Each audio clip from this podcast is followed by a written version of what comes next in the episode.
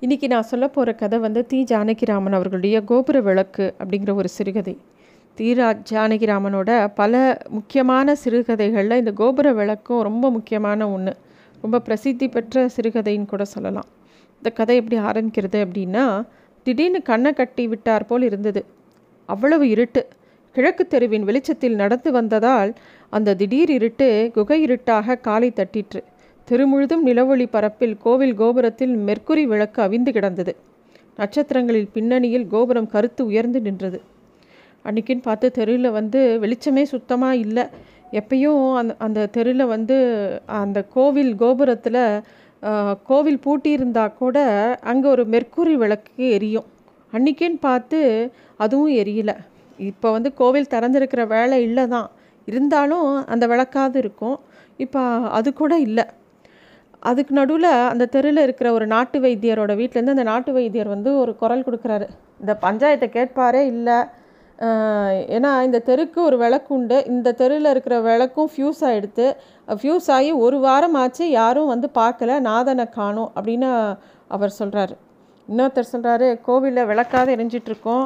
இந்த பஞ்சாயத்துக்கு பல்பும் போயிடுச்சு. அந்த விளக்கையும் அணைச்சிட்டாங்க. மேனேஜர் அதை அணைச்சிருக்க வேண்டாம். யாராவது வந்து சொல்லட்டும்னு இருக்கார் போல் இருக்கு அப்படின்னு அவங்க சொல்கிறாங்க இந்த யாராவது அப்படிங்கிறது அவங்கள தவிர யாராவது எப்பயுமே. இந்த அற்ப விஷயத்துக்காக போய் மேனேஜரை பார்க்குற கௌரவ அது கௌரவ குறைச்சல்னு அவங்களாம் நினைக்கிறாங்க. இந்த நாட்டு வைத்தியர் வைத்தியர் வந்து கொஞ்சம் பெரிய மனுஷர் அப்படின்னு அவருக்கே ஒரு எண்ணம். அது வந் அவருக்கு வந்து நாட்டு வைத்தியம் மட்டும்தான் பொழுதுபோக்கு. அந்த மாதிரி ஒரு ஆள். கனச்சபேஸ் கனச்சேவன் அப்படிங்கிறது அவரோட பெயர் இதை விட என்ன வேலை இருக்குது மித்தவங்களுக்கு? அப்படிங்கிற மாதிரி மித்தவங்கெல்லாம் போய் கேட்கட்டும் அப்படிங்கிற ஒரு எண்ணம் அவருக்கு எப்பயுமே. இரண்டாங்கால பூஜை மேலே ச சங்கும் தாரையுமா அமக்களப்படுற அந்த வேலையில் இவ்வளோ நிசப்தம் எதுக்கு இந்த தெருவில் அப்படிங்கிற ஒரு எண்ணத்தோடையே அவர் அந்த வீட்டுக்குள்ளே நுழையிறார். ஏன்னா எப்பயுமே கோவில் வந்து ஒரு தெருவில் கோவில் இருக்கிற தெருவில் கோவில் மூடி இருந்ததுன்னா ஒருவேளை அந்த கோவிலை சுற்றி இருக்கிற தெருக்களில் யார் வீட்லேயாவது யாராவது இறந்து போயிருப்பாங்க. அதுதான் அவருக்கு தோணுது யாரோட சீட்டாவது கிழிஞ்சி கிழிஞ்சிடுதா? அப்படிங்கிற மாதிரியே யோசிச்சுக்கிட்டே வீட்டுக்கு போய் கதவை தட்டுறார். அவரோட மனைவி வந்து திறக்கிறாங்க. அவங்க மனைவி பேர் கௌரி. ஏன் கோவில் பூட்டி கிடக்கு? அப்படின்னோடனே எல்லா விசேஷந்தான் அப்படின்னு சொல்லிகிட்டே கதவை தாப்பா போடுறா. என்ன? அப்படின்னோடனே தெற்கு வீதியில் யாரோ செத்து போயிட்டாலாம் அப்படின்னோடனே யாரா? அப்படின்னோடனே எல்லாம் அவங்க கதாநாயகி தான் அப்படின்னோடனே இவர் சொல்கிறார் யார் என் கதாநாயகி? அப்படிலாம் யாரும் இருக்கிறதா எனக்கு தெரியலையே. அப்படின்னோடனே அவள் சொல்கிறா நீங்கள் தான் செத்து போன அப்புறம் அவள் கதையெல்லாம் கேட்டு கண்டிப்பாக உங்களோ அதை வச்சு ஒரு கதை எழுதுறது உங்களுக்கு வழக்கம் தானே? அப்படின்னோடனே அவர் வந்து யார் என்ன? அப்படின்னு திருப்பி கேட்டவுடனே தருமு. அப்படின்னா தருமு யார்? அப்படின்னா இந்த துர்கவை அம்மங்கிட்ட வரம் கேட்டாளேன்னு சொன்னேளே அந்த ஜில் தான். ஓ அவளா? அப்படின்னு இவர் அப்படியே ஷாக்காரு என்ன ஆச்சு? ஏன் மூர்ச்சை போட்டுட்டேள்? அப்படின்னோடனே இல்லை நிஜமாகவே அது வந்து மூர்ச்சை போடக்கூடிய செய்தி தான் ஏன்னா தருமு செத்து போனாங்கிறதே இவரால் நம்பவே முடியல. ஏன்னா முந்தா நாள் கூட கோவிலில் பார்த்துருக்கார். இவரை பார்த்த உடனே அவளுக்கு கொஞ்சம் வெக்கமும் பயமும் வந்து இவரை பார்த்த உடனே வேகமாக நடந்து போயிட்டா. அந்த வி அவளை பார்த்தது இன்னும் கண்ணு முன்னாடியே இருக்குது அப்போ இவர் சொல்கிறார் முந்தா நாள் ராத்திரி கூட கோயிலில் பார்த்தேனே அப்படின்னோடனே பார்த்தா என்ன? நாலு மணிக்கு பார்த்தவால நாளை நாளை முக்காலுக்கு நம்ம பார்க்க முடியறதில்ல. மாரடைச்சு பொத்துன்னு பிராணம் போயிடுறது. அப்படின்னோடனே என்ன உடம்பா என்ன உடம்பா என்ன ஆச்சா? அப்படின்னு ஒரு கேட்குறார் என்ன உடம்பா இருக்கும்? தெரியல. பாம்புக்காரனுக்கு பாம்பு தான் எம்ம. புளியை வச்சு ஆட்டுறவனுக்கு புளி தான் முழுங்கும்.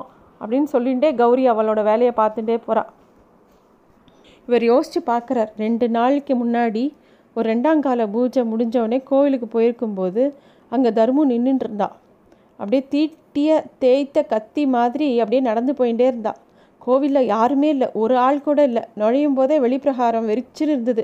நந்திக்கு பக்கத்தில் அர்த்த ஜாமத்தில் காத்திருந்த ரெண்டு வயசான பாட்டிகளும் நார்படவை கட்டிண்டு நெத்தியில் விபூதி எட்டுண்டு அவள் ரெண்டு பேர் இருந்தா. அவங்கெல்லாம் வந்து சின்ன வயசுலேயே இந்த மாதிரி வந்து அவங்களோட வாழ்க்கையே குறப்பட்டு போச்சு. இப்போ வந்து அவங்க ரெண்டு பேரும் ஒருத்தர் ஒருத்தர் ஒரு ஸ்னேகம் ஏன்னா ரெண்டு பேருக்கும் அனுசரணையாக யாரும் இல்லை. ஆனால் ஒருத்தருக்கு ஒருத்தர் ஒரு ஸ்நேகிதிகளாக இருந்துட்டு எதையோ பேசிண்டு அவள் பொழுத கோவிலில் போக்குறது. கிட்டத்தட்ட உணர்ச்சியெல்லாம் மாஞ்சு போனப்புறம் ஏதோ சாவை எதிர்நோக்கி இருக்கக்கூடிய கிழங்குலவா அவங்கள கடந்து போனதும் தர்ம தர்மம் உள்ளே ஒரு சிவசன்னதி வாசலில் நின்றுட்டு இருக்கிறது தெரியறது.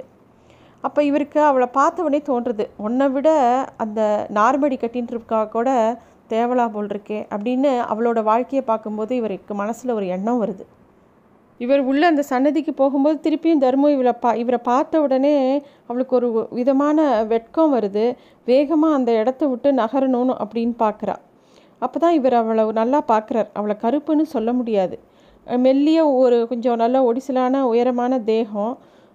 கையில் ஏதோ நாலஞ்சு ரப்பர் வளையல் போட்டுருக்கா கழுத்தில் வந்து சாயம் போன ஒரு சங்கிலி.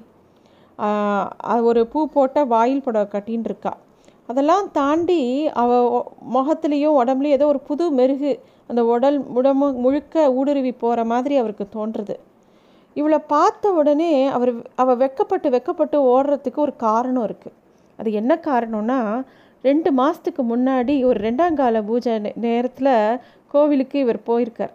அப்போ நடந்த ஒரு விஷயந்தான். பிரகாரத்தை வலம் வரும்போது துர்கை அம்மனுக்கு முன்னாடி நின்றுண்டு தர்மு வேண்டின்னு இருந்தா ஒரு மாதிரி அழற குரல் குரலில். இவர் வந்ததே அவள் கவனிக்கலை. அந்த அளவுக்கு அவன் மனசில் சோகம். அவள் என்ன வேண்டின்டான்னா ஈஸ்வரி ரெண்டு நாளாக வயிறு காயிறது. இன்றைக்கி கண்ணை திறந்து பார்க்கணும். தாராள மனசுள்ளவனாக ஒருத்தனை பார்த்து கொண்டு விடணும். அப்படின்னு அவள் வேண்டின்னு இருக்கா இது அதை இவர் கேட்டுட்டே போகிறார் ரெண்டு நிமிஷம் கழித்து இவர் எப்படி இவர் அந்த பக்கம் வருவார்னு அவள் எதிர்பார்க்கவே இல்லை. அந்த வார்த்தை கண்டிப்பாக இவர் காதில் விழுந்திருக்கும். இவரை பார்த்த உடனே அப்படியே அவள் மருண்டு போயிடுறா. என்ன செய்யணும்? அப்படிங்கிறது அவளுக்கே தெரியல. ஐயோ இவர் என்னத்தை கேட்டாரோ என்னத்தை புரிஞ்சுட்டாரோங்கிற மாதிரி ஒரு எண்ணம் வருது. திருப்பியும் அவள் பாட்டுக்கு அம்மனை பார்த்து ஏதோ வளர ஆரம்பிக்கிறா. ஈஸ்வரி என் தங்கையை காப்பாற்றிடு தாராளமாக மனசுள்ளவனா ஒருத்தனை பார்த்து அவளுக்கு முடிச்சு போட்டுடு தாயே அப்படின்னு இவர் காதில் விழணும்னு என்னெல்லாமோ சொல்கிறா இவருக்கு தோன்றுறது நிஜமான முடிவாக இருந்தால் இந்த குரல் ஏன் இவ்வளோ அசட்டு தட்டுவானே? எதுக்கு இப்படி பயந்து பயந்து இவ அவசர அவசரமாக எதையோ சொல்லிட்டு ஓடுறாளே துர்கை அம்மனை பார்த்து அப்படின்னு அவருக்கு தோன்றுறது போன அப்புறம் இவர் கொஞ்ச நேரம் அந்த துர்கை அம்மனையே பார்த்துட்டு கை கூப்பின்னு நிற்கிறார் அப்போ துர்கை அம்மன் இவரை பார்த்து சில கேள்விகள் கேட்குற மாதிரி இருக்குது மகிஷாசுர மர்த்தனம் செய்கிற எனக்கு இந்த உத்தியோகம் கூடவா? இந்த பிரார்த்தனையை கொடுத்துடலாமா? கடைசியில் தங்க கிங்கன்னு சொன்னது உன்னை ஏமாத்த தான் என்னை ஏமாத்த இல்லை. ஆனால் நீ கூட அதில் ஏமாறல அப்படின்னு துர்க்கை அம்மனே இவரை பார்த்து கேட்குற மாதிரி இருந்தது. இவரோட மனசு அதுக்கப்புறம் அப்படியே உள்ளுக்குள்ளே புகஞ்சுட்டே இருந்தது. சொல்ல தெரியாமல் ஒரு கோபம் வந்தது. யார் மேலேன்னு தெரியல. அப்படியே தொண்டையெல்லாம் அடைக்கிறது. இவர் இங்கேயும் அங்கேயும் பார்க்குறார் துர்கை வந்து இன்னும் அப்படியே சாந்தமாக அப்படியே அசையாமல் நிற்கிற மாதிரி இருக்குது துர்கையை பார்த்தா. தக்ஷணாமூர்த்தி சன்னதியில் பார்த்தா தக்ஷணாமூர்த்தி அமைதியாக மௌனமாக உட்காண்ட்ருக்கார் சரி கோவில் மேனேஜரை பார்த்தா அவர் நிமிர் நிமிரக்கூட இல்லை. சுற்றி என்ன நடக்கிறதுனே தெரியாமல் கணக்கு போட்டுருக்கார் மேனேஜருக்கு மேலே தொங்கின அந்த கூண்டுக்குள்ளே இருக்கிற குழி கிளி கூட ஏதோ கண்ணை மூடி தவத்தில் இருக்கிற மாதிரி இருக்குது இவருக்கு வந்து பொறுக்கவே முடியல. வேகமாக விடுவிடுன்னு வீட்டுக்கு வந்துடுறார். வீட்டுக்கு த வந்து தன்னோட மனைவி கௌரி கிட்ட இந்த விஷயத்த சொல்கிறார் என்ன அவ பிரார்த்திச்சா இது என்ன இவர் காதில் விழுந்தது அப்படிங்கிறத சொல்கிறார் அப்போ அவர் மனைவி தெய்வம் நல்ல புத்தி கொடுக்கும் ஞானம் கொடுக்கும் இதுவும் கொடுக்குமா? அப்படிங்கிற மாதிரி ஒரு கேலியாக ஏதோ பேசுகிறா இவருக்கு கோபம் வருது ஏன் கொடுக்கப்படாதா? அப்படின்னு கேட்குறார் அதுக்கு அவன் மனைவி கொடுக்கணுன்னு தான் சொல்கிறேன் எல்லா காரியத்துக்கும் தெய்வம் பலம் வேணும். திருடனுக்கு கூட தெய்வம் உண்டு இல்லையா? அது மாதிரி இந்த மாதிரி இந்த பொம்பளைக்கும் ஒரு தெய்வம் வேண்டாமா? நல்ல ஆளை கொண்டு வந்து விடுவானோ? விடு விடத்தான் வேணும் அப்படிங்கிற மாதிரி சொல்கிறா அப்போ இவர் சொல்கிறார் அந்த பொண்ணு அழுதுண்டே வேண்டினது எனக்கு ரொம்ப மனசுக்குள்ளே தாங்கவே முடியல. அது கொஞ்சம் மனசுலையாவது மனசுக்குள்ளேயாவது வேண்டிகிட்டு இருக்கக்கூடாதா அது எவ்வளோ தன்னை மறந்து அவ்வளோ சத்தமாக அவளோட இயலாமையில் அவள் எப்படி வேண்டின்டா அவள் வந்து அவளோட கஷ்டம் எனக்கு புரியறது அவள் கஷ்டம் பொறுக்காமல் புலம்பியிருக்கா?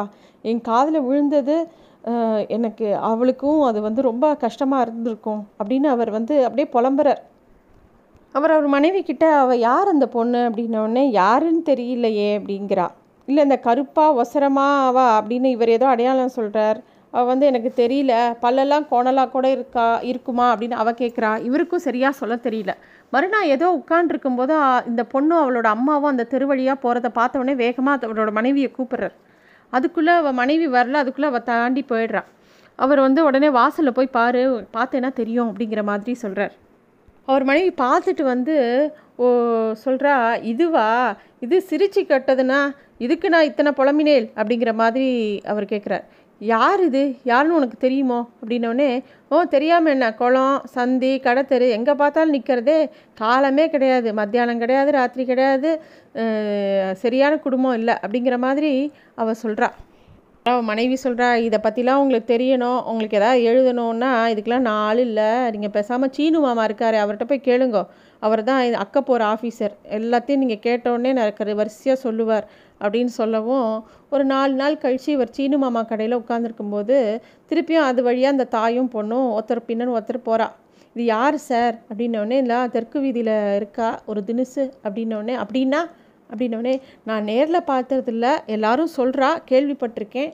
அப்படின்னோடனே அவள் குடும்பம் பற்றி சொல்லுங்கள் சார். அப்படின்னோடனே என்னத்த சொல்கிறதான் எல்லாம் அதுதான் வேற என்ன? அப்படிங்கிற மாதிரி சொல்லிட்டு மந்திரச்சாமா மந்திரச்சாமான்னு ஒருத்தர் இருந்தான்.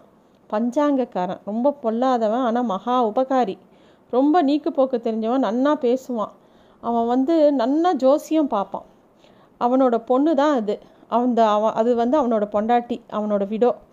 அவன் ஜோசியம் சொன்னான்னா ரிஷி வாக்கு மாதிரி இன்ன வருஷம் இன்ன மாதம் இன்ன தேதி இத்தனைக்கு இது நடக்கும் அப்படின்னா அப்படியே நடக்கும்.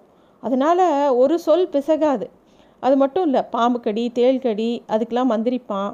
அப்புறம் ஆகாசத்துக்கும் பூ பூமிக்கும் யாராவது தேள் கடிச்சிடுத்துன்னு அடிச்சுட்டு வந்தவாளுக்கு அவன் மந்திரிச்சு விட்டானா அடுத்த நிமிஷம் என்னையா தேள் கடிச்சது அப்படிங்கிற மாதிரி கொஞ்சம் கூட வழியே இல்லாமல் போயிடுவாளாம். அவ்வளோ ஒரு வித்தக்காரன் அந்த ஆள். பூர்வீகமாக கொஞ்சம் நிலம் கூட இருந்தது. எல்லாத்தையும் தொலைச்சான். ஒரு நாற்பது வயசுக்கு அப்புறம் திடீர்னு அவனுக்கு பாரிச வாயு வந்து ஒரு பக்கம் பூரா சுவாதீனம் இல்லாமல் போயிடுது ஏழு வருஷம் படுத்த படுக்கையாக இருந்துட்டு சாப்பாட்டுக்கே வழி இல்லாமல் எல்லாத்தையும் தொலைச்சி எல்லாமே போயிடுத்து அவனுக்கு. இந்த பொண்ணையும் கல்யாணம் பண்ணி கொடுத்தான். இந்த பொண்ணுக்குன்னு எனக்கு கொஞ்சம் நிறையா செலவு பண்ணி கல்யாணமும் பண்ணி கொடுத்தான். இந்த பெண்ணோட ஆம்பியானும் நான் கல்யாணம் பண்ணின்னு மதுரைக்கு கூட்டின்னு போய் வச்சுருந்தான். இந்த ஆளுக்கு அதாவது மந்திரசாமாவுக்கு உடம்பு சரியில்லை வருமானத்துக்கே வழி இல்லை அப்படிங்கும்போது அம்மாக்காரி சில விஷயங்களுக்கெல்லாம் பழகி போயிட்டா. ஏன்னா ஏழு எட்டு குழந்தைகள் அந்த வீட்டை எப்படி பாதுகாக்கிறது அப்படிங்கிறது அவளுக்கு தெரியல. அதையும் தாண்டி அவளுக்கு ஒரு அம்மா கேள்வி வேறு இருந்தா. எல்லாரையும் பழைக்க வைக்கணும்னா என்ன பண்ணுறதுன்னு தெரியாமல் அவளும் சில விஷயங்கள் பண்ணினான் இந்த விஷயத்தை கேள்விப்பட்ட அந்த மதுரைக்கார மாப்பிள்ளைக்கும் அம்மாவே எப்படின்னா பொண்ணு எப்படி இருப்பாளோ? அப்படின்னு சொல்லி அடித்து விரட்டிட்டான். அப்புறம் அவளும் இந்த அம்மாவோடையே வந்து சேர்ந்தவனும் அந்த அம்மா இவளையும் அவளை மாதிரியே ஆக்கிட்டா. அப்படின்னு சொல்லி அந்த சீனு மாமா அவளோட விஷயத்தை எல்லாத்தையும் சொல்கிறார் இவருக்கு தாங்கவே இல்லை. ஐயோ என்ன கஷ்டம் அப்படின்னோடனே ஆமாம் கஷ்டம்தான். எங்கேயோ ஒவ்வொரு பக்கமும் நகையும் நட்டும் வீடும் நிலமும் வச்சுட்டு சில பேருக்கு ஊர் சிரிக்கிறது அதெல்லாம் ஒன்றும் கெட்டு போயிடல. ஆனால் இந்த கா இவா வந்து வயத்து பழப்புக்காக இப்படி ஆயிட்டா அப்படிங்கிற விஷயத்தையும் அந்த சீனுங்கிறவர் சொல்கிற சொல்கிறார் பொண்ணோட அப்பா மந்திரச்சாமா இருக்கும்போது ஜோசியம் ஜோசியம்னு வாசலில் திண்ணையில் திருச்சிராப்பள்ளியிலேருந்து மதுரையிலேருந்து கடலூர்லேருந்து பெரிய பெரிய புள்ளிகள்லாம் வாசலில் காத்துன்னு இருப்பா ஆஹ் அப்படி பே அத்தனை பேர் ஜோசியம் கேட்க வருவா. அப்படிப்பட்டவன் திடீர்னு இந்த மாதிரி எல்லாத்தையும் தொலைச்சி எல்லா கஷ்டத்தையும் அனுபவிச்சுட்டான். போராதுன்னு இதுகள் வேற இப்படி சிரிக்கிறதுகள் ஊரில் ஒத்தருமே போக்குவரத்து கிடையாது. அவளுக்கு இருக்கிறது இந்த வீடு மாத்திரம்தான். அந்த வீடும் அங்கங்கே இடிஞ்சு யார் தலையில் எப்போ விழும் அப்படிங்கிற மாதிரி இருக்குது இந்த அக்ரஹாரத்தில் இருக்கிறவாளுக்கெல்லாம் சாமா இருக்கிறப்போ அவள் ஏதோ தோசைக்கு இட்லிக்குன்னு அரைச்சி கொடுத்துருந்தா ஒரு கல்யாணம் விசேஷம்னா கூட மாட ஹெல்ப் பண்ணுறது அந்த மாதிரிலாம் அவள் வருவாள் அவள் எப்போ ஒரு தினுசுங்கிற செய்தி தெரிஞ்சதோ அதிலிருந்து யாருமே அவளை எதுலேயுமே சேர்த்துக்கிறதில்ல அப்படின்னு சொல்லி அந்த சீனு மாமா எல்லா விஷயத்தையும் இவர்கிட்ட சொல்கிறார் அவர் சொல்லும்போது அந்த சீனு மாமாவுக்கே என்னதான் வம்பு பேசுகிறவராக இருந்தால் கூட அவரோட மனசே கொஞ்சம் கலங்கி போச்சு இந்த விஷயத்த சொல்லும்போது. இவர் வந்து அவரோட மனைவி கௌரி கிட்ட சொல்கிற கௌரவம் என்ன மதிப்பெண் இதில் பொம்மநாட்டி ஜென்மம். எத்தனை நாளைக்கு தேடின்னு வருவா? முதல்ல அப்படி தான் இருந்திருக்கும். இப்போ இவளாக தேடின்னு போகிற காலம் வந்துடுத்து. இல்லாட்டி இப்படி சந்தி சந்தியாக நிற்பானே இனிமே ஒரு வேகமாக தான் போகும். வியாதி ஆஸ்பத்திரி பிச்சை சத்திரத்து சாப்பாடு எதை தடுக்க முடியும்? துர்க்கை அம்மன் கிட்டவே வந்து பழப்புக்கு மன்றாடுற காலம் வந்துடுத்து பாரேன் அப்படின்னு இவர் ரொம்ப வருத்தப்பட்டுக்கிறார். அப்போ அவர் மனைவி சொல்கிறா இது கேட்குறதான் கேட்டாலே துர்கை அம்மன்ட்ட ஏதோ பணம் வேணும் கஷ்டம் முடியணும்னு அழப்படாதோ நல்ல ஆளாக பிடிச்சி தரணும் நான் கேட்பா அப்படின்னு அவர் மனைவி சொல்லும்போது இவருக்கு இன்னும் ரோசமாக இருக்குது அவர் சொல்கிறார் அவள் வேலை செஞ்சு பழைக்கணும்னு நினைக்கிறவடி.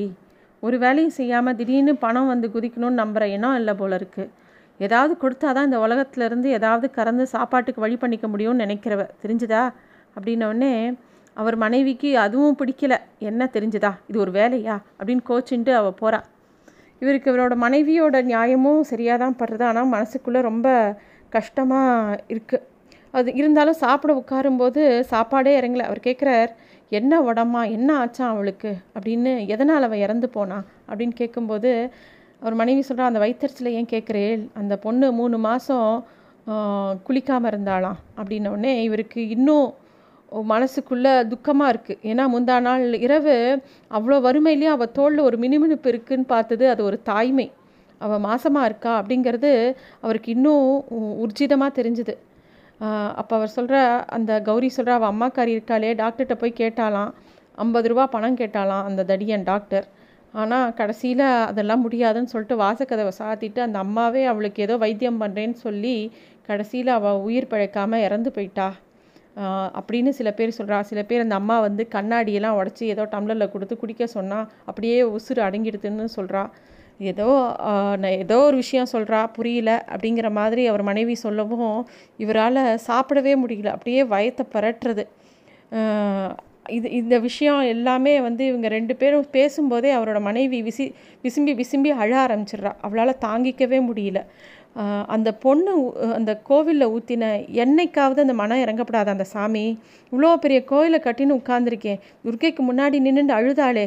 பொம்னாட்டியா கண்ணால் ஜலம் விட்டால் உருப்பிடுமா அந்த தெய்வம்? அவள் யாராக இருந்தா என்ன? மனசு உருகி கண்ணால் ஜலம் விட்டுடுத்தேன் அந்த குழந்த. அப்படிங்கிற மாதிரி புலம்பி புலம்பி இவரோட மனைவியை அழ ஆரம்பிச்சிடுறா. இவர் வந்து உடனே கையால் கையாளமிண்டு கிளம்பி இந்த கோவிலை ஓட்டினாப்புல இருக்கக்கூடிய மேனேஜரோட வீட்டுக்கு போகிறார் போய் கதவை தட்டுறார். யாருன்னொடனே நான் தான் சார் அப்படின்னோடனே ஓ சாரா வாங்க என்ன அபூர்வமாக இருக்கீங்கன்னா இந்த பக்கம் அப்படின்னோடனே கோவிலில் பூஜை இல்லைன்னு கேள்விப்பட்டேன் அப்படின்னு ஆமாம் சார் இந்த தெரு தெற்கு தெருவில் ஒரு சாவு அதனால தான் அப்படின்னோடனே அதான் கேள்விப்பட்டேன். அது விஷயமா தான் வந்தேன். கோபுர விளக்கு இல்லாமல் தெருவே இருண்டு கிடக்கே ஊரில் திருட்டு பயமாக வேற இருக்குது அதுதான் அப்படின்னோடனே அவர் சொல்கிறார் ஒரு நாள் இப்படி தான் இருக்கட்டுமேன்னு நினச்சேன் அப்படின்னு மேனேஜர் கொஞ்சம் அலுப்பாக சொல்கிறார் அது ஒரு அர்த்தமில்லாத ப பதிலாக இருந்தால் கூட இவருக்கு திகப்பாக இருக்குது அவர் அப்படி பேசுகிறவரும் இல்லை திடீர்னு அவர் இப்படி சொல்கிறாரு அப்படின்னோடனே ரெண்டு பேரும் அமைதியாக இருக்காங்க. அப்புறம் மேனேஜரே சொல்கிறார் என்ன இப்படி பதில் சொன்னேன்னு நினைக்கிறீங்களா? எனக்கு என்னமோ இந்த சாவுக்கு துக்கம் கொண்டாடணும் போல் இருக்குது செத்து போனது யாருன்னு தெரியும்ல உங்களுக்கு அப்படின்னோடனே இவர் வந்து தெரியும் ரொம்ப கன்றாவி அப்படின்னோடனே அவர் சொல்கிறார் மேனேஜர் நீங்கள் கூட பார்த்துருப்பீங்களே கோவிலுக்கு வருமே அந்த பொண்ணு தான் சரிஞ்சு போன குடும்பம். ஒப்புத்துக்கிறேன். ஆனால் செத்து போனதுக்கு அப்புறமும் தூக்கிறதுக்கு ஒரு ஆள் கூட இல்லைன்னா அது என்ன? மனுஷன் குடியிருக்கிற தெருவா இது? காக்கா கூட ஒரு காக்கா செத்து போச்சுன்னா கூட்டமாக அலறி தீத்துப்பிடும். சார் மத்தியானம் மூணு மணிக்கு போன உசிறு ஒரு பையன் எட்டி பார்க்கல சார். வீட்டில் இருக்கிறது அத்தனையும் பொம்பளைங்க. எல்லாம் சின்னஞ்சிருசு அப்படி என்ன இப்போ இப்போ குடிமூழ்கி போச்சு? அவங்க கெட்டு போயிட்டாங்க. நாதம் இல்லாமல் கெட்டு போயிட்டாங்க. நாதம் இல்லாமல் கெட்டு போன குடும்பம். நாதி இல்லாமல் போயிடுச்சு. பசிக்கு பலியான குடும்பம். என்ன அக்கிரமம் சார்? இந்த மாதிரி மிரு மிருகங்களை பார்த்ததே இல்லை சார் நான். நானும் நாலு ஊருக்கு சுற்றிலாம் வந்திருக்கேன். இருந்தாலும் இதெல்லாம் நான் பார்த்ததே இல்லை சார் அப்படின்னு அந்த மேனேஜர் அப்படியே உதடு துடிக்க கண்ணால் ஜலம் விடுறார். அவரால் பேசவே முடியல. இன்னைக்கு அப்புறம் கோபமாக சொல்கிறார் அந்த துக்கத்தையும் தாண்டி இன்றைக்கி கடவுள் வெளிச்சம் கேட்பானா கேட்க மாட்டான் சார். ஊருக்கு மட்டும் என்ன வெளிச்சம்? எத்தனை வெளிச்சம் போட்டால் என்ன? நம்ம இருட்டு கலைய போகிறதில்ல இப்படி தான் தவிக்கிட்டுமே ஒரு நாளைக்கு. அப்படின்னு சொல்லும்போதே அவரோட முகம் அப்படியே ஜொலிக்கிறது. கோவிலுக்கு பூஜை செஞ்சாகணும். இந்த பணத்தை தூக்கி தூக்கிறதுக்கு இன்னும் ஆள் கிடைச்ச பாடில்லை. யார் தூக்குவாங்க? ஊர் கட்டுப்பாடான் ஊர் தலையில் இடி விழ. அப்படின்னு சொல்லி அவர் சொல்லிகிட்டே இருக்கும்போது அப்புறம் சொல்கிறார் நான் ரெண்டு நாயனக்காரங்க கிட்ட ரெண்டு பேரும் கூட்டு வர சொல்லி சொல்லியிருக்கேன். வந்தப்புறம் நானும் போய் ஒரு கை எடுத்து அந்த அந்த அதுக்கு உண்டான கடைசி காரியத்தை பண்ணிட்டு வந்துடணும்னு பண்ணி பார்க்குறேன் அப்படின்னு அவர் சொல்கிறார் இவர் நானும் வரேன் அப்படின்னு வேணாம் சார் என்னத்துக்கு சார்? பேசாமல் நல்ல பொல்லியாக இருங்க. அதுதான் இதெல்லாம் ரொம்ப ஆபத்தான சமாச்சாரம். தனியாளோட போடுற சண்டை இல்லை இது அப்படின்னோடனே அவர் இல்லை இல்லை நான் வரேன். பரவாயில்ல சார் வரேன் அப்படின்னோடனே என்னமோ உங்கள் இஷ்டம். ஆனால் தெருவுக்கு மட்டும் விளக்கு கிடையாது சார். நாளைக்கு ராத்திரி வரைக்கும் நிச்சயமாக கிடையாது. போட்டால் என் கண்டு அவிஞ்சு போயிடும். அந்த துர்கை அம்மனுக்கு அந்த பொண்ணுக்கும் அவ்வளோ ராசி. விளக்கு கிடையாது. இப்போவே சொல்லிவிட்டேன் அப்படின்னு அந்த மேனேஜர் வந்து கண்டிப்பாக அன்றைக்கி அந்த கோபுர விளக்கா போட மாட்டேன் அப்படின்னு தீர்மானமாக சொல்லிடுறார். இவரும் சரின்னு அதுக்கு ஒத்துக்கிறார். விளக்கை அணைத்து வாசல் கதவை சாத்திக்கொள்ள சொல்லிவிட்டு துண்டை போட்டுக்கொண்டு கிளம்பினார் அவர். இருளில் தட்டி தட்டி கிழக்கு வீதி வெளிச்சத்திற்கு வந்தோம்.